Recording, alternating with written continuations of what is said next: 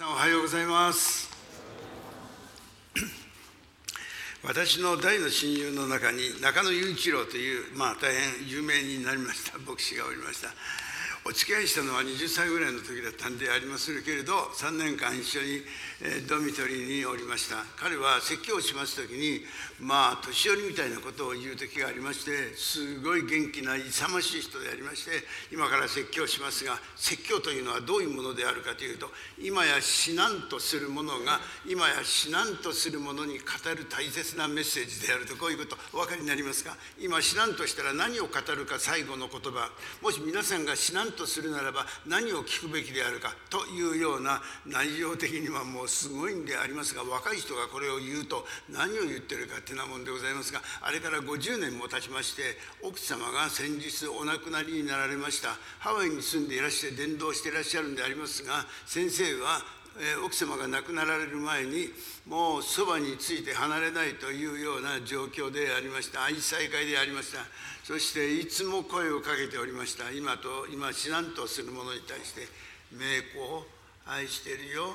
名子を愛しているよ名子さんという奥様に対して愛してるよっていうのを繰り返し繰り返し繰り返し一日何十回も言っておったんでありますがある日のことですねその目をつぶっているような奥様具合が悪い危ない状況の奥さんなんですが手を挙げてですねそのご主人の愛してるよっていうその何度も何十回も言ってるのをちょっとこうストップさせるような形でありました。それでですね先生は誤解をいたしまして何か天に召される前に重要なことを言ってくれるんだろう。私もあなたも愛してるよってそんなのいいなと思っていたんですけれど奥様が何とおっしゃったかというと「あなたうるさいはもう言わないで」って言って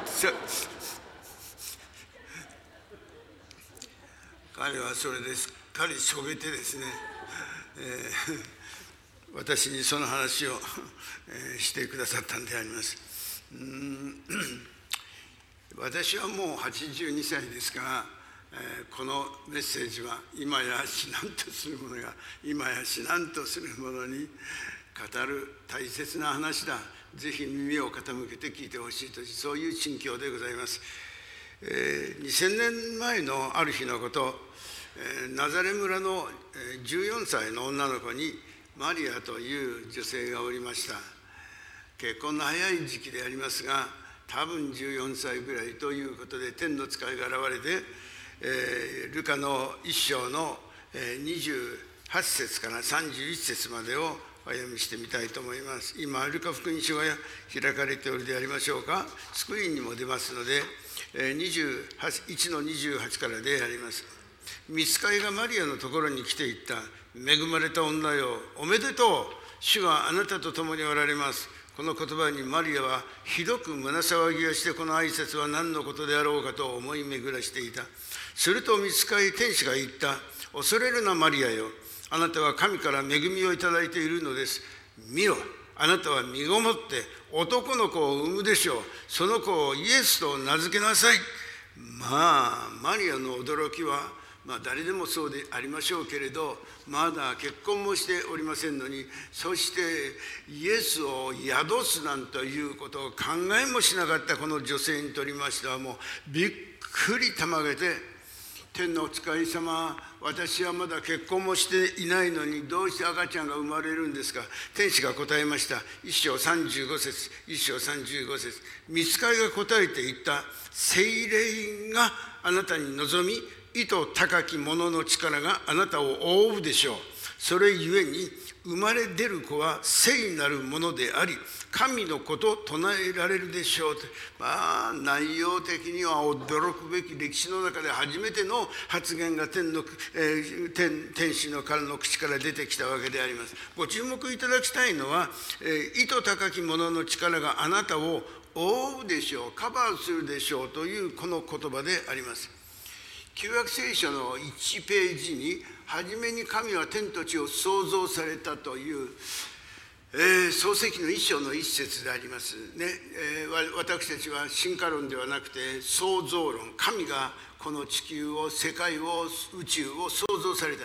初めに神は天と地を創造された地は形なく虚しくという闇がその縁を覆っておった水の上には精霊霊が覆っていた同じ言葉覆っていたというねカバーしておった。それはちょうど卵を孵化する時に卵を抱っこするお母さん、小鳥が、え、穏やかに時間をかけてそして下から卵が割れて、新しい命が生み出されるという時に使われるのでありますがこの言葉は口語訳聖書の場合には血は形なくカオス混沌であったが霊がスピリット霊がそれを覆っていたというのは意味のないことではありません。豊かなことですが最近の聖書学者たちは霊が動いていたというふうに訳す、え有名な、え東大の聖書学者である関根正夫先生はこれをすごい、え表現で神の霊風霊の風が、え大水の上に、え吹きまくって言ったというね。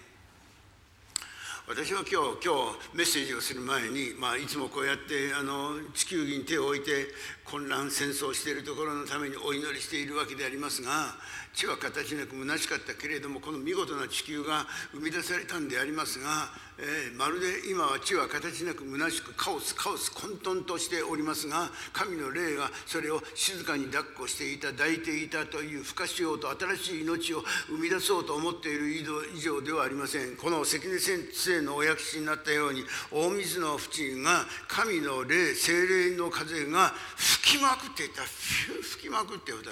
私はそんなことを考えながら今このメッセージを整えてきたわけであります。今までに創造の見業を始めようとされていらっしゃるわけでありますがある聖書学者は神の霊は武者震いしておられるというふうに訳しております。武者震いって分かりますかね、うん。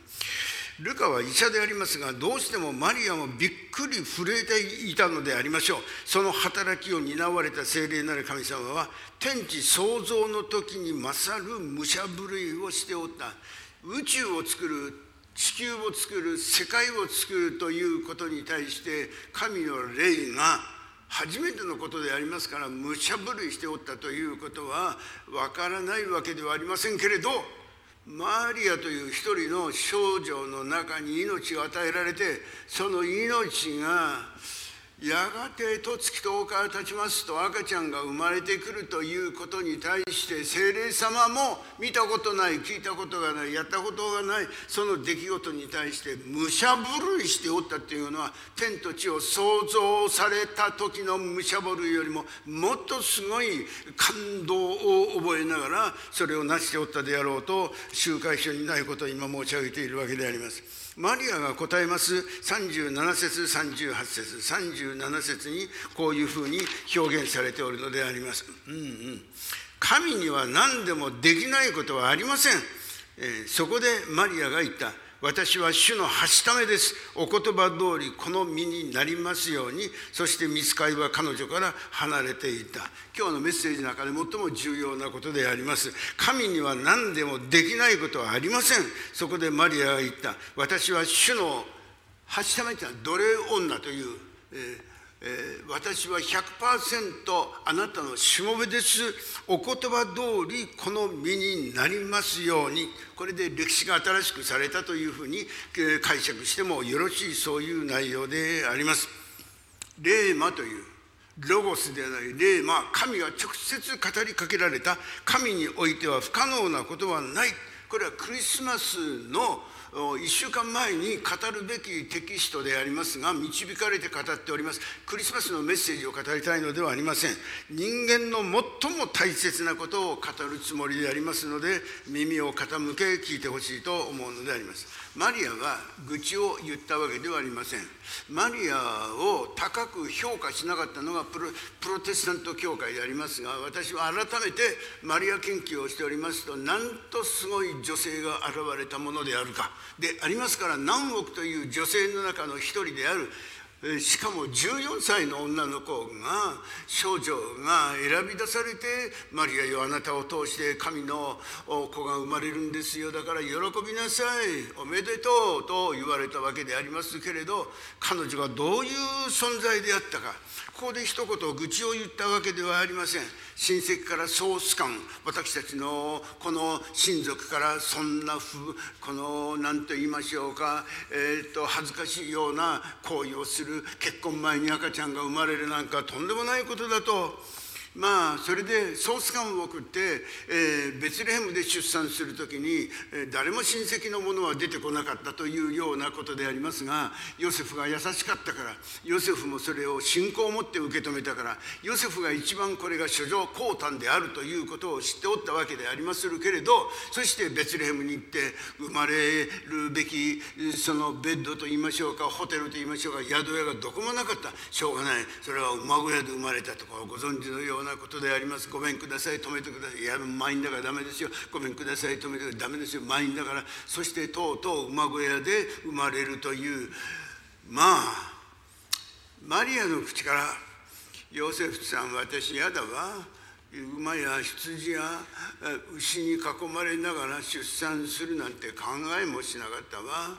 どうか違うとこありませんか？出産の時ぐらい借金してでもなんかきれいなお部屋で出産させてもらえたら嬉しいんですけどねなんて言ってないんでございますよ。私は主のはしためです。愛する兄弟姉妹よくしてください。私は主のはしためです。ですから私の意思ではありません。私は御言葉でしたらお言葉通りこの身になりますように。もしこのメッセージが日本のクリスチャンの内側に入り込むことができたら日本の国はどんでん返しと言いましょうか。必ず変えられるであろうリバイバルであろうとそう私は思って確信を持ってお話をしているのであります。私18歳の時にえー、このある政界に出ました。18歳、うん、創世紀の17章1節からのメッセージでした。私は我は全能の神なり。私は口語訳聖書で私は全能の神である。オールマイティガード全能の神である。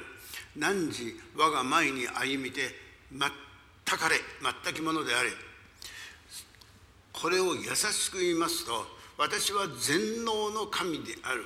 あなたは私に対して全く信頼持って従ってきなさい。ごちょごちょ言わない文句言わない愚痴を言わない。それはどういう意味ですか？私の頭では理解できません。理解できないことを喋ってんだから。全能の神であることを信頼するならば全く信頼持って従ってきなさいと18歳の少年が受け止めました。私の人生にそれがどんなに大きな力であり神様は信頼して従ってくるものを用いてくださるということの証をさせていただいたわけであります。マリアがイエス・キリスト様を出産しえー、天使にまた全能の神にお従いするということのレベルが徹底的従順が後日主イエス・キリスト様から学んだというか本当はマリアが最初だけどイエス様の内側に精霊が霊魔を与えて実はお母さんからいろいろ伺いましたけど私の内側には神は全能の神である。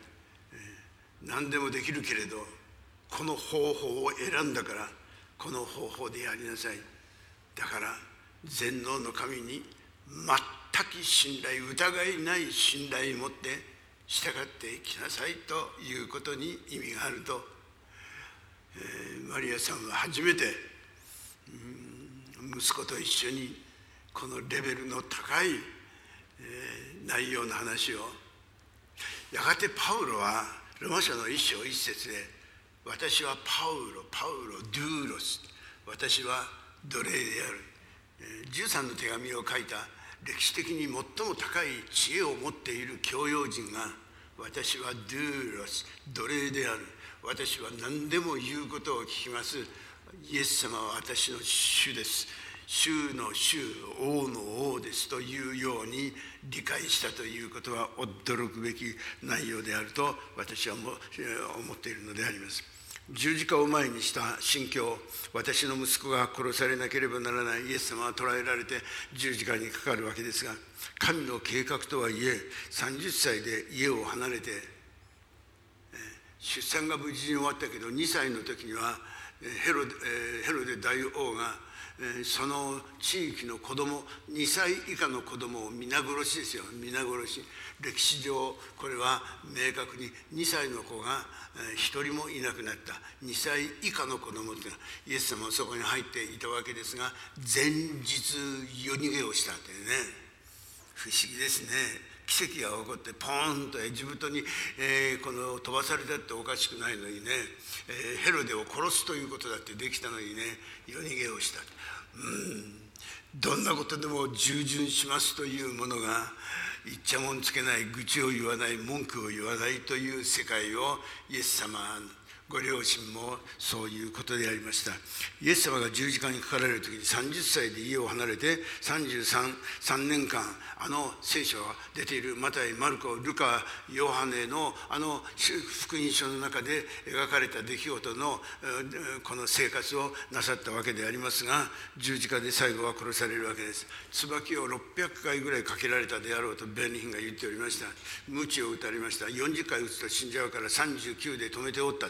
どのくらいひどいものであったであろうか。悪口を散々言われた。いつも心に頭によみがえるのはマリアは十字架の下におった。私は主のはしためです。お言葉通り好みになりますように。全く信頼を持って神に従っているものの言葉初めに言葉があった言葉は神と共にあったこの言葉がどんなことでも作ることができると言われますが否定的な言葉を一度も使わない人生であった。マリアは父よ父なる神よ私は夫は早死にして6人の子供を置いてきました。今長男戸籍上長男であるイエスが死のうとしています。私もう少し息子が長生きしてくれれば6人の子供を育てられますのに文句を言わなかった。旧約聖書のイザヤ書53章11節が今日の修法の縦文字になっておりますが、私は暗闇の向こうに苦しみの向こうに悲しみの向こうに光を見て満足する。皆さんが聖書の中で苦しみの向こうに光を見て満足する。ご一緒しましょう。はい。苦しみの向こうに光を見て満足する。もう一度いきましょう。はい。苦しみの向こうに光を見て満足する。悲しみの向こうに光を見て満足する。はい。悲しみの向こうに光を見て満足する。聖学院高校のすぐそばにえー、っと滝野台、えー滝野川キリスト教会というのがありますがそこの牧師の大木秀夫先生という方は聖学院の校長院長をなさった方でいらっしゃいますがこの言葉がイエス・キリストの人生を支配したであろう苦しみの向こうに光を見て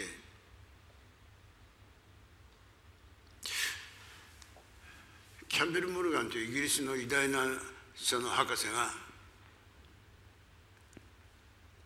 私を拝むならサタンのやつがイエス・キリストを誘惑して私を拝むなら全世界を見てごらん。これ全部あなたのものになるよ。イエス様がもしも見ようとするならご意志で20世紀の今日21世紀の今日をも見ることができたであろうとキャンベル・モームが言っておりますがまさにその通り。キリストは30歳で荒野における攻撃を受けてその試練にあった時に神以外のものを私は礼拝しないされ出て行け勝利をいたしました。イエス様が十字架にかかられる時にそういうような問答がありましたが苦しみの向こうに光を見て満足する。おお兄弟姉妹。クリスチャンのレベルが高くなるならば私たちはこの地上でなぜうちの愛する者が死んだのか苦しんでいらっしゃる人は何人もいらっしゃるでしょう。なぜ私はこんな大怪我で人生歩まなきゃいけないのか悲しんでいらっしゃる人もいらっしゃるでしょう。涙が止まらない人もいらっしゃるでしょうがイザヤ書53章11節を覚えておきますとどんな苦しみがあってもどんな悲しみがあってもその向こうに光を見て満足する。イエスがどうして我慢できたか。満足。6時間も十字架で苦しみもがいき。そして人々がなぶる殺しにされて死ぬんですがこの苦しみの後に世界の人たちが救われる。罪が許される。そして天国にたくさんの人たちが入り込むということを想像して苦しみの向こうに悲しみの向こうに光を見て満足する。あなたの人生にこれが分かればどんなにか大きなものであろうか。私ここで52年間牧師しているんですけどいつも苦しい時壁にぶつかった時に困難な時にこの御言葉によって養われてまいりました。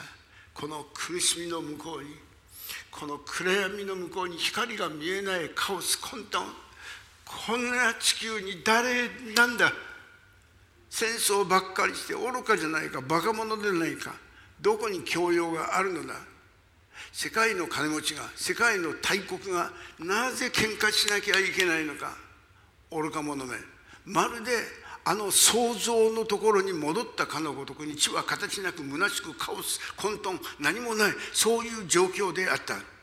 でも精霊が吹き荒れてそして新しい命が生み出されたという光あれといえば光があった。神の言葉神の言葉神の言葉に従順するその人生の凄さということであります。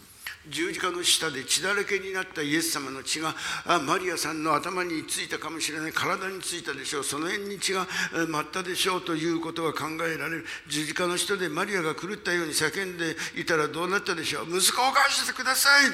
えー、無知や釘なんかをやめてちょうだい。大泣きに泣いて叫ぶこと。何にも悪いことしたことがないのになぜいじめるの？悪口なんか言わないでよ。ああバチよう雷を落としてください。12時から3時までは真っ暗光を失ったと聖書に書かれておりますが天より火を下してこの人たちを燃やしてください。何でも言えたでしょう。でも私は主の橋ためです。お言葉通りこの身になりますようにこの十字架の向こうにこの苦しみの悲しみの向こうに光を見て満足するとその世界で生きなさったんであろう親子同じ信仰を持ってということであります。ヨハネ3章16節が今スクリーンに出ます。神がその一人子をくださったほどにイエス・キリストをくださったほどにこの世を愛してくださったそれは御子を信じる者が一人も滅びない一人も一人も一人も滅びないで永遠の命を得るためである先ほど集会の前に私の母親は10何歳5歳っておっしゃったかな。うん教会に連れてきていいですか？もちろんです。うん家で休んでますがまだイエス様を知りません。その人がイエス様私は罪人です。私を救ってください。私はイエス様を信じます。たったそれだけ。永遠の命をいただくことができる約束ですもん。神がその一人をイエスをこの地上に与えてくださった。それほどにまで私たちを愛してくださった。それは御子を信じる者が信じるだけで信じる者が一人も地獄に行かない。読みに行かない。一人も滅びないで永遠の命を得るためである。ヨハネ11章25節。イエスは言われた。私はよみがえりである復活である。私はよみがえりであり命である。私を信じる者はたとえ死んでも生きる。たとえ死んでも生きる。たとえ死んでも生きる。永遠に生きるって。死んだら死んだで滑走されちゃうんですけれど私の本体は死んでも生きるという世界でクリスチャンライフを行われるということを覚えてほしいと思うのであります。今日の修法の石の枕に私の第1回目の、え弁明の際には私に味方をする者は一人もなく皆私を捨てていった。しかし主は私を助け力づけてくださった。第二手モて4章16節。パウルが13の手紙書いてますが最後に、えー、この手モテであります。人生のおしまい。彼はやがて、えー、ネオロ皇帝によって、えー、残虐な殉教をするわけですが私を味方する者は一人もいなかった皆私を捨てていった。しかし主は私を助け力づけてくださった。私は進学校を卒業してから60年間牧師の政務をさせていただいているが最近今までかつてなかったような霊的な試みにあった。超苦しかった。眠れない夜の真ん中で主の優しいささやきをいただいた。すぐ死からの特別な平安を受けた。上記の聖句はパウロ先生の殉教直前の信仰告白である。作家のその綾子はその著作の中で次のように語っているこの4章16節の解説である。人は悲しみの中で本当に出会うものだと思う。人間が神と出会うのも多くの場合そういう時なのである。それは悲しみの中でこそ人は本来の人間の心に立ち返る。だから私たちはもしかすると悲しさと寂しさの極みまで落ちなければならないのかもしれない。その時初めて私たちは傍らに立つ神と出会うのであるという。マルコによる福音書の3章の14節に妙な言葉が記されている。すでに12人をお立てになった弟子たち。彼らを自分のそばそばに置くためでありさらに宣教に使わし自分のそばというギリシャ語でメッタという言葉だったと思いますがそばに置くために選んだ。先週の説教をもう一度吟味してほしい。ルカだけが書き残してくれた。誰でも私についてきたいと思うなら自分を捨て日々、自分の十字架を追って従ってきなさい。日々毎日デイバイデイ十字架をちょっと担ぐんじゃない。担ぎ直し担ぎ直しなさい。土曜日の夕方与えられた御言葉があったが今でも震えが止まらない主の御そばでマリアのようにお言葉を拝聴させていただける幸せであるいつも私のそばにいなさいと優しい御声が聞こえる。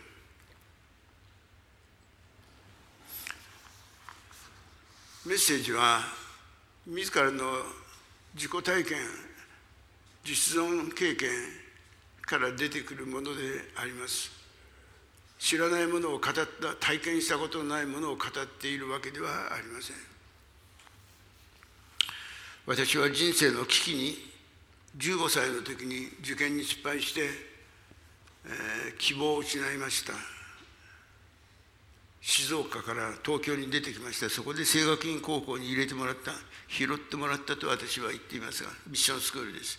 右も左も前も後ろも全く光を失った時東京の小具法律協会清学院高校畑中巌先生委員長に助けていただいた。あの悲しい受験の失敗がなければ今日のような牧師にはなれなかった。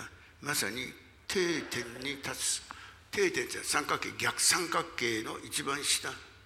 三角形だと底辺がたくさんありますけれど定点っていうのは一箇所。これ以上の下がない。どん底に落ち込んだ人に受け止められ精霊の満たしを受けることもできた。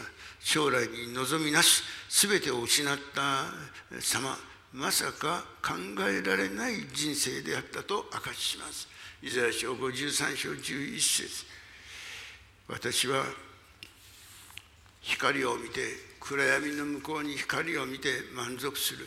この御言葉にのっとってイエス様のご生涯があったである兄弟姉妹あなたの人生にこの御言葉がちょっとした仕事をするなら何が起こるかわからない苦しみがたくさん悲しみがたくさん誤解がたくさん裁判に遭うようなこともあるかもしれませんけどなんでこんなことが起こるのか。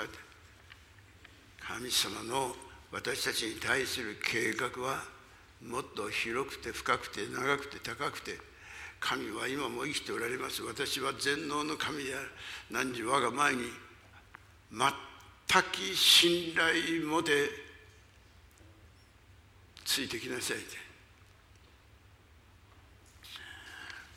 これお手紙なんですが今日洗礼を受ける若者の手紙なんですが全部読むわけにはいかないんでありますが、この度受選させていただく松岡博之です。中学高校と大川先生と同じ清学院出身で清学院で神様の存在を知りミッションスクールですからね。苦しい時の神頼みの時のみ祈っておりました。私立のミッションスクールに通ったはずなのに清学院で悪いことをたくさん覚えました。これ間違いね。清学院そんなの教えてないんだ。教えてないことを学んだ、うん、何と書いてあると思うんですか？万引き喫煙飲酒飲酒。読めないのがある。薬物。私は人生で二度死にかけましたが酔っ払いと薬物でありますとこんなどうしようもない男でありました。飛び飛びに読みますから。声学院時代20回大和カレバレチャペルに足を運びましたうち 18, 18回は 1, 学1学期に1回の聖書のレポートのために日曜礼拝に参加のためであとは14歳の時に家出をした。ただまっすぐに帰ったら怒られそうだったので教会に行き家に電話してもらい親に迎えに来てもらったこと。残りの1回は学校で暴力事件を起こし処分が出る前に教会に行き祈っていわば減刑を狙うために伺いました。本当に当時はお世話になりましたって今頃になって私に手紙をよこした、うん、卒業後は大学に進学し1年留学を、えー、その卒業しました。ところが2011年11月27日父親が家の柿の木から転落し頸椎損傷し今も車椅子での生活となっております。事故のあった日久しぶりに神様に苦しい時の神頼みをしました。三日三晩泣き続けました。このことがきっかけで私は真面目に生きていきたいと思うようになりました。ですが現実はそう甘くはありませんでした。週末は友達と飲み歩く毎日でした。ね、まあ、どうしようもないよね。どうしようもないのが洗礼受けんだよな。その後いろいろありましたって随分あるんですけどよちょっと読めないからね。それでそう2022年の9月のことです。そうだ教会にも行かなくてはと思ったこの時です。それから毎週の日曜日で参加してます。仕事と重なって第三礼拝に参加できなくても朝や夕方の礼拝に参加し前日飲み過ぎて二日酔いでも参加してます。偉いですね。本当に。今年に入ってから聖書も読み始めました。ある日の礼拝で小林志音先生がどうせ神様を信じるならちゃんと信じようと説教の中で言っていたこと。当時読んでいた呼ぶ記の主が与え主が取られたのだ。主の皆は褒むべきかなという箇所がうまく重なって洗礼を決意いたしました。振り子のようにブレブレな人生で好奇心が人よりも強く結果宝刀息子になってしまいまともに親孝行しようと思えば父は大怪我でいつかは車でも買ってやりたいんだけれども夢もパーとなりました。そもそも怪我をする前日まではほぼ口も聞いていない状態であったのでありますが苦しい時の神頼みをしながらもただ神様は取られっぱなしではなかったのであります。その後父とまともに話すことができるようになり家族との関係も良くなったように思います。あの父の怪我な怪我がなければ私の人生ももっと堕落していたに違いないと感じました。ね。えマイナスがプラスになりました。ね。今は建設の会社で総務として仕事をし現場にも行き充実した毎日を送らせていただいております。これも神様に与えられている尊い時間だと思い大川先生の1日500回には到底及びませんが日々感謝の祈りを捧げるようになりました。これからも良いことも悪いことも行う人生だと思いますができるだけ隣人を愛せるような人生にしていきたいと思います。洗礼を受けたいです。よろしくお願いします。拍手しましょうか。